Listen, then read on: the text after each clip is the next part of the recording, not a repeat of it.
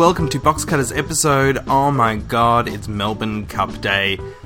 We forgot to do an episode. Well, not really forgot, but uh, Brett's away. He's uh, he's taking the weekend off, long weekend, being Melbourne and Melbourne Cup Day that Monday. Completely useless to most of us. John, uh, he's busy doing John kind of things, and uh, me, I'm recording this in my bedroom because uh, I couldn't be bothered going into a studio. So clearly, the sound quality is not going to be great. Uh, bear with me. My name's Josh Kinal, by the way, Box Cutters, all about television. In this special edition of Box Cutters, no episode number, just a special edition for the Melbourne Cup weekend, I'm going to play an interview that I did with John Safran a couple of weeks ago. I recorded it for John Richards' show, The Outland Institute, uh, and uh, we're talking about race relations. John Safran's Race Relations, his new television show that is on the ABC. If uh, you heard the Outland Institute version, this one has some special extras in it. Goes for a little bit longer, has some more information. Hopefully, you're going to find that information really interesting. If not, eh, you've wasted some download. That's all I can say. Uh, so, without further ado, why don't we uh, go to some John Safran? Hi, this, This is Jean I'm Hadley, Andy Anderson. The fabulous Adam Richards. Jess McGuire, Television, Scott Brennan. I'm with the lovely men, They're very exciting. funny, Britney Spears. gorgeous, I love them. Soylent Green is Box Cutters Box Cutters. Box Cutters. at its pinnacle. download the hell out of it. Oh, maybe that's not mine. Also, I forgot to mention that I recorded this interview via Skype in a giant warehouse that uh, had probably worse audio control than uh, my bedroom where I am now. So I had to start it. Well, you'll hear how I start. Hey Josh, how are you? I'm well. How are you, John? I'm good, good, good. Alright, hang on. I've, I've, I've got to get under a blanket. Under a blanket. Yeah, yeah. It's uh, it's my makeshift studio, uh, which is which is essentially a, a blanket over my desk so that uh, it doesn't echo too much. this is cool. I feel like I'm like it's like pump up the volume with Christian Slater or something, you know, That's guerrilla pirate radio and yeah. That's stuff. that's exactly what it is. Now, uh, are we going to pretend that we don't know each other? No, no, no. We should we can know each other. I, I, why would why would we particularly pretend that? I'm still going to play some weird lie. like, what do, what do you think it'll be like? Some media watch thing of how I, I only got scored the interview because I knew you or something. Yeah, yeah, yeah. You know, because we go to the same gym. Oh yeah, yeah, sure. No, no, no. We, de- we def- definitely should talk about how we know each other. Excellent. All right, race relations. Yes. Doing, uh, uh, having done Music Jamboree Yes. and having done uh, John Safran versus God. Yes. uh, this is another investigation of uh, of pretty much the way the world works. Sure. That's that's that's what it seems like. Yeah, it's about Uh, cross-cultural love, but lots of sp- things spin out of that. So yeah, it's all about you know if you're from one, one ethnicity, what what's the pros and cons of, especially if you've been brought up in some like ethnic family where you kind of there's a lot of pressure to kind of just marry someone and keep your traditions going. It's like what's the pros and cons of breaking free from your tribe. And uh, how long does it take you to actually do research for a, a series like this? Well, for this series, it was like pretty much my entire life leading up to the first day of filming, because I grew up in like the Jewish community where it's like it's heaps of pressure and a real like um, for your entire life, like you know you have to end up with a Jewish person. You know, it's either pressure from your parents or even from the community a bit, and even your friends a bit and stuff like that. And it's such a hot button issue that yeah, it's something that's been um, going around in my mind for ages. It, it probably probably when it first became a real big thing was when I went out with my first non-Jewish, well, my first girlfriend who was non-Jewish in first year uni, and there was just instantly there was this sort of fun tension going on because she was like you know a South South American Catholic and I was Jewish and stuff, so everything was like heated. Everything was uh, exactly sort of like all the issues that you can imagine can happen in cross-cultural love. Uh, so so that, that that's the the basis of uh, of your research. But then No, no, no, no, no. There's heaps, of reading as well.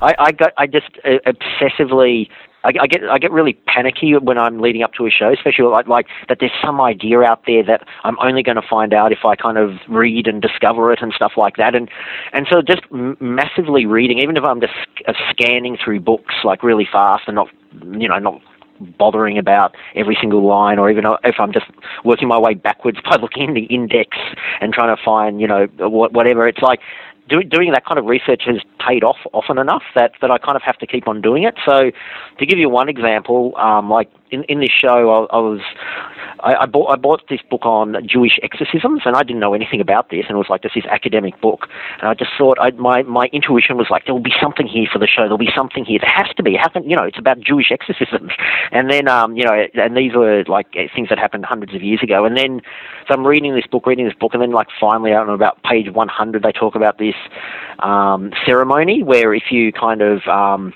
want to uh, how to talk to a dead person, uh, if you kind of like if you if you've got troubles and you don't and you need answers and stuff, and it was just this ceremony that happened hundreds of years ago in Israel where yeah you'd go next to the graveside of someone and and dig a hole so you're you're lying like in a grave next to them, and then you sort of like say this special Jewish prayer, and then their spirit comes in you and sort of helps you answer your problem. So when I read that.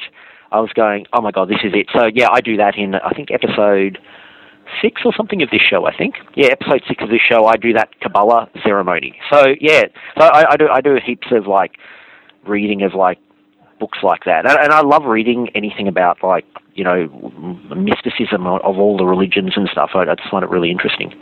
Well, and, and this also is uh, is pretty much the the first show where you've had an absolutely huge budget. It seems like be, because you've travelled all around the world. Sure, uh, d- it's, a, it's a, yeah. Um, the budget was bigger than uh, versus God, but I don't. I actually, you know, I, I, don't. I don't know exactly, but I, I think adjusting for inflation and all that kind of stuff. I'm not sure it really was that hugely um, more, maybe we just knew what we were doing this time, so the cameras were in focus and stuff, so it looks classier. But we de- we definitely there was also I, I had a lot of I, I was a lot more kind of confident with um, sort of like making kind of producers' decisions this time than I usually do. Like I was very unshy. I was like.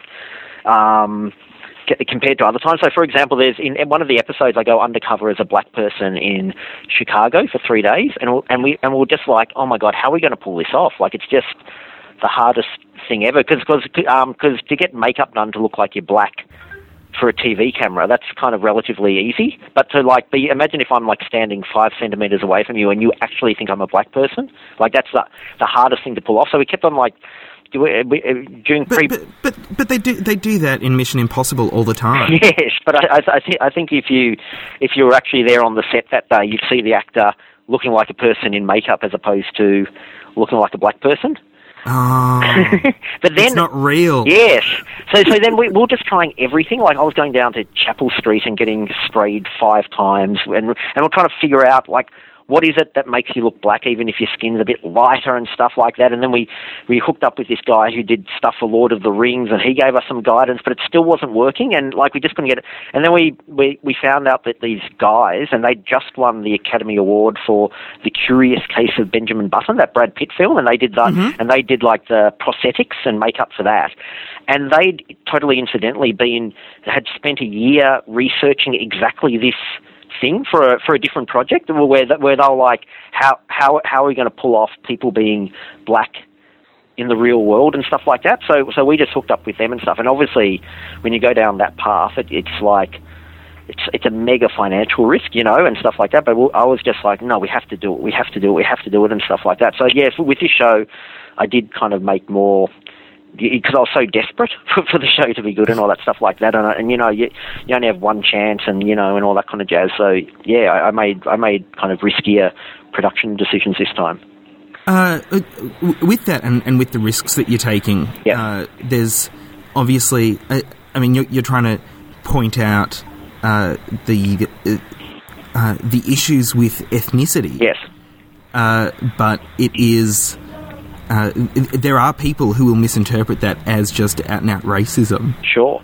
I, uh, h- how are you dealing with that? Oh, I, I, I, kind of find. I mean, it'll be interesting if people say that. I don't really mind if people. I, I, I get if it was some like some sort of like compounding thing where I kind of got the impression that everyone f- thought thought that I became a social pariah or something. Maybe I'd mind or whatever. But I generally find that with my stuff, and I've noticed this on like versus God and everything I do is I'm always offending people for things like, like these things that are other than kind of doing shtick about ethnicity. So, so like for example, in episode one of this show, everyone's outraged because there's the uh, salacious sex aspects of it. Not really. So the whole of episode one of uh, uh, race relations, I'm there. I'm making Jewish jokes and Asian jokes and and just saying all this real inappropriate stuff about everyone. Yet, yet the thing that's controversial is. Oh, I'm I'm whacking off in a Palestinian sperm bank, and then the thing that's uh, that's offensive is I'm sniffing women's underpants. So it, it's, it's kind of like stripped. Even though the entire show is basically some race joke every four seconds, like I'm like Don Rickles on speed. Somehow that's all like I get away with that. I also know, but, and it's it's always other things that get me in trouble. The same with versus God. You'd think oh all these religious groups would be after me, but it wasn't. It was like when I did the exorcism episode, it was like oh, mental health groups contacted S- I was contacted SBS and said that's dangerous to put on because um, you know people with mental problems can misinterpret that and blah blah blah blah blah. And that was the same with music. M- music Jamboree, I also got in trouble for apparently disturbing mentally disabled people. So yeah, I, um, ho- hopefully I, I don't. I don't think I'll I don't think I, I think everyone will kind of be okay with the race stuff. I think I really hate how because my stuff has happened in at the same time as like Kyle Sandilands and Daryl Somers and all that stuff. That somehow it's like me, Kyle Sandilands, and Daryl Somers against the PC Patrol. It's like I don't want to be on their team. I want to be on some other. I, I, I want to be on some other team besides Kyle Sandilands and Daryl Somers' team. I also also like the thing um, because obviously we're, t- we're referring to how was a blackface controversy on the Hey Hey It's Saturday reunion. Yes. But um, yeah, I like how like I think I'm some like edgy, ahead of the curve, alternative comedian, right? And I'm like, man, how cool am I, right? And then basically I'm pipped at the post with his blackface by Hey Hey It's Saturday. So I'm sort of yeah, like they win. I'm behind Hey Hey It's Saturday. Have you ever seen the uh, the Saturday Night Live sketch where Eddie Murphy goes undercover as a white person? Oh really? Yeah, yeah, yeah. I don't know. And so and so they, they do kind of the, the same thing and uh, and and make him up to, to look white. Yeah. And there's one scene where he's on a bus, just on a you know public transit bus. Yeah. And uh, and everyone else on there is white except for this one passenger. Yeah. They wait for that passenger to get off, and then suddenly, like streamers come from the roof of the bus, and they're all having a party and, and stuff like that. No one ever brought that up once during the whole "Hey Hey It's Saturday" thing. Uh, the hypocrisy of it all. It's political correctness gone mad. That's what I'm saying. I, I do find that like my style, what what I personally find funny, and my style is more like in tune with that American stuff. Like Americans love all that kind of race humor and ethnic humor and stuff, and I love it too. Like I, I just love like Chris Rock, and I love Larry David when he like that season when he um of of Curb Your Enthusiasm, where he takes in a black family from uh, who uh, suffered in the hurricane or whatever, and it's like this whole season of of it's almost like the super twins of, of Jewish humor plus black humor. Yeah. I, I just love all that, but it's kind of weird in Australia because we kind of don't really. I don't know. We don't really do that here. So it's like it's like my stuff is so influenced, sort of, and sort of is more in that kind of framing of the kind of thing you'd usually see Americans do and stuff like that. But um, yeah, but somehow I do it in Australia, where I don't know. It's a slightly slightly different context. Well, do, do you think there's this sense in, in Australia of oh well we're all multicultural and, and we all need to live together and we all need to to uh, live alongside each other, but then when it actually comes to dating or marrying someone from uh, from another race or religion, then there's no no no you can't do that. Sure. like ev- everyone's all, all up for multiculturalism until. Uh, it starts to affect affect them in the house. I think I think the, yeah I, I think the other confusing thing compared to America is like they love talking about these issues all the time, so they're out there in the open. Whilst like the kind of stuff you just talked about them, that is definitely true, but that, it's all like spoken about behind closed doors. Like it's not like you know what I mean. So it's like both in the ethnic communities, like it's such an issue, like uh, like for so many people, like oh, you know, you really should have to keep your culture going by marrying someone within your own culture and stuff like that. And, and it, it just goes on, but it goes on behind closed doors, and it's something that's, for example, not discussed on on you know a current affair or something like that, and or on Kerri-Anne Kennerley and stuff like that. So it's it's it's always like it's always like hard to gauge exactly what the issues are in Australia because because it's not really talked about in the open a lot, and um, but but definitely when you scratch the surface, like just because just because I'm always blagging about this stuff, you know, on versus God and on this show and stuff, I I just end up in conversations with people down the street all the time about the issues, and it's just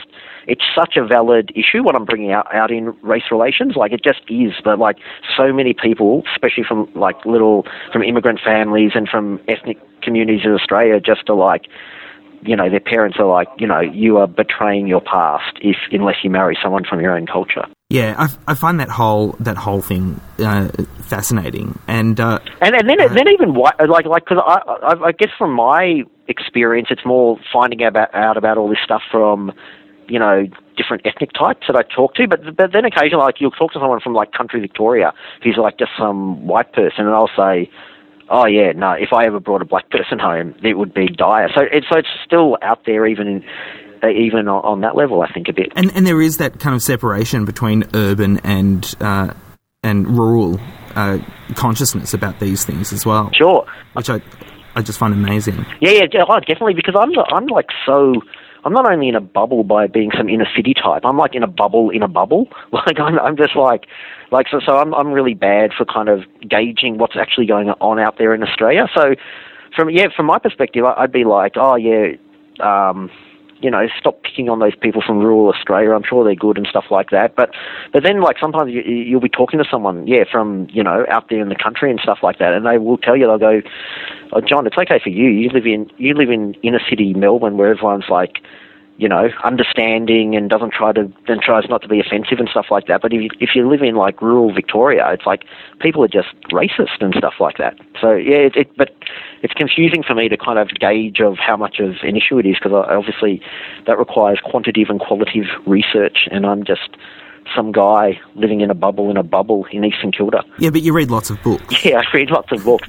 God, books can really, you know, you know, books are, are, are a bit of a trick because because you start if you read lots of books, you think you're being kind of it's like, oh, you know, oh, it's not like I get all my information from TV and stuff like that. So you think you're being, you get a bit vain and you think you're being like clever and stuff like that, and like you're not an idiot who just sort of like gets all their information from television shows or whatever. But but but books just lead you down bad paths also, and and like you know, and it's and, and there's no, it's no it's no compensation or it's no substitute for just experiences in the real world and like learning stuff from the real world and stuff and from people in the real world. So, yeah, but one, one of the things we actually we we actually left this out of the show, but in one of the uh, first drafts of the script was all it ends up because I go because basically a lot of the show is me reading stuff in books and then going off out and testing it. So like I'll read this autobiography by this fat old white guy called Henry Makow who went over to Asia to because um, he said um, Asian women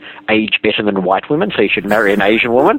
so I, so I read this book, and this is like I actually did read this book, but then I also read it on camera. So I recreate re- reading the book on camera, and then that sends me off on all these insane journeys, you know, including I go around to ex girlfriends' houses, like mainly white but one Asian, and then um, I ask whether I can make out with their mothers, so I can test this thing about whether I'm going to be more attracted to an Asian woman or a white. anyway, so but so much of the show is like re- reading a book and then my imagination just going in some wonky direction, and then at, at the end of the series, initially it was me burning all these books because I realised books just send you astray and make you kind of yeah. So, but then then I think that ended up on the cutting room floor for some reason. Uh, because you know people would be uh, offended by burning, book burning. book burning. Maybe yeah, maybe I should have bought burned books.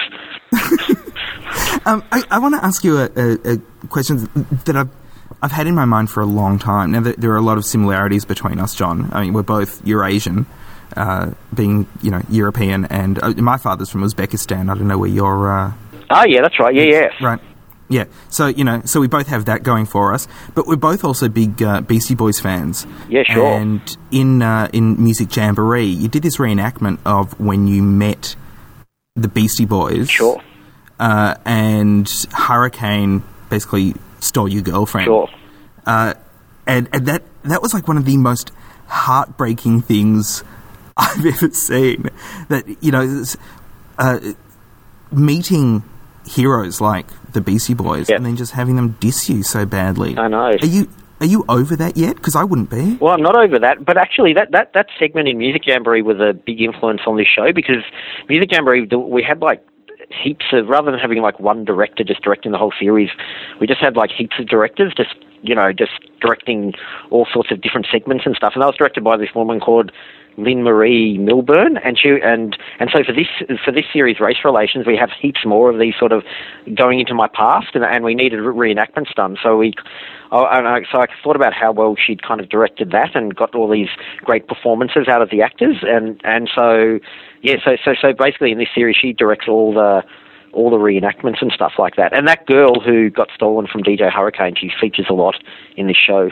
Oh, cool. Yes, and also for like hardcore Race Around the World fans, remember how I put a I put a voodoo curse on an ex girlfriend on Race Around the World ten years ago? Yes, that's right. Yeah, she features in the show heavily. You get you get to see the girl I put the voodoo curse on in her present day life um, in this series.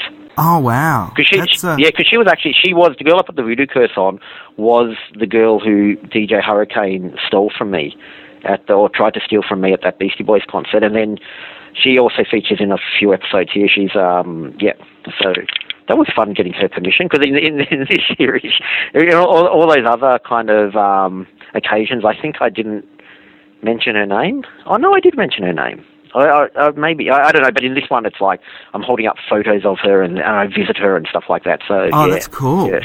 That's uh, that's that's really exciting. And um, your DVDs are also uh, always r- really good. Are, are there anything? Have you got anything put aside for the DVD extras? Yeah, there's the what pro- the- we've got uh, because we've had to do the DVD now. So be, because like just because of the cycles of when they put out in the shops, if we wanted to get it out by Christmas time, we have to have it all polished. Basically by midday tomorrow, it, we have to sign off on it. And and there, I, I, probably what's what's interesting in the extras, we've got like we've got cool interviews because there was sometimes like there's just like a little s- snippet in a story of of some interview, and and then but the actual extensive interview was kind of kind of interesting. Like I interview this guy called David Irving, who's a Holocaust denier. Oh. And- you, you actually met with David Irving? Yes, yes, yes. Oh, wow. So not only not only met with him, but zinged him, if if that's the word. Did a bit of a a slight um, aggressive, um, you know, is prank the word? I've noticed I noticed, I noticed how like you know how like. Um, you know, politicians like to have euphemisms, like they don't want to say we killed civilians. It's like friendly fire and all that crap like that. I notice like pranksters, like me and the chaser and stuff, we're always trying to come up with some other word besides prank, so we sound more sophisticated and better. But basically, I pranked David Irving in a later So episode. Above and beyond just doing your mama jokes. Yes, yes. So, um, and yeah, so there's like an interview with him. There's also there's, what there's a story. I did a story with Father Bob Maguire, and it didn't quite fit. And even though it was like really funny because Father Bob just is always hilarious, and every time he opens his mouth, he's hilarious. It didn't quite fit into the logic of the show because I've got this sort of weird sarcastic relationship with him anyway. So it was like and and and so there, there was just something. Even though it was really funny, it just kind of like stood out for some reason. Like because I'm acting different around him than when I'm acting around anyone else. So that ended up on the cutting room floor, but will be a DVD extra. Oh, cool. So, Yeah. so there is there is stuff to look forward to then. Yep. John, thanks so much for your time. No, thank you. I really appreciate it. Uh, John Safran's Race Relations is Wednesday at eight thirty on ABC. no, nine thirty on nine thirty. on ABC One. Excellent. Yeah. Thanks so much for your time, John. No, thank you very much. Bye bye.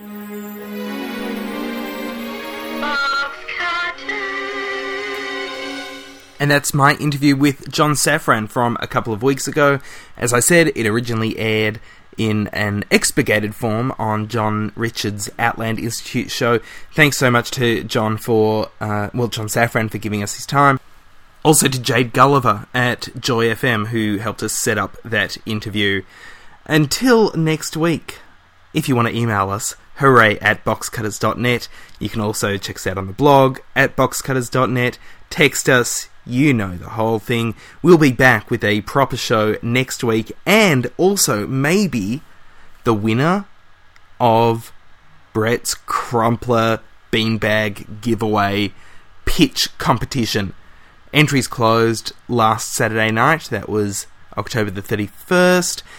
Lots of people actually got their pitches in right at the end. We got one in at 11:30 p.m. on October the 31st. So we're looking forward to going through all of those. Thanks so much for your pitches, uh, and yeah, hopefully we'll have a winner for you next week. Until next week, my name's Josh Kinal. Absent is John Richards. Also absent, Brett Cropley. Hey, let's be careful out there.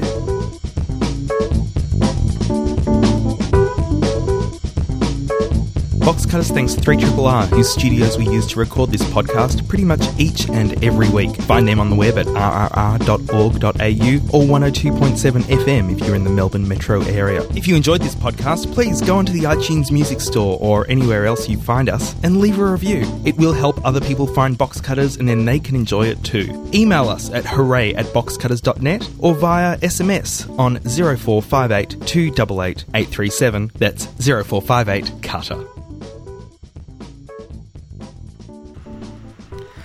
And this is the bit of the podcast after the credits where uh, someone says something witty, or, you know, John and I have a, a little chat between us, or, uh, you know, Brett says something, and then we say something over the top of that. And anyway, they're not here, so there's not going to be that bit this week. Hi, this is Pete Smith. You've been listening to or have just missed Box Cutters.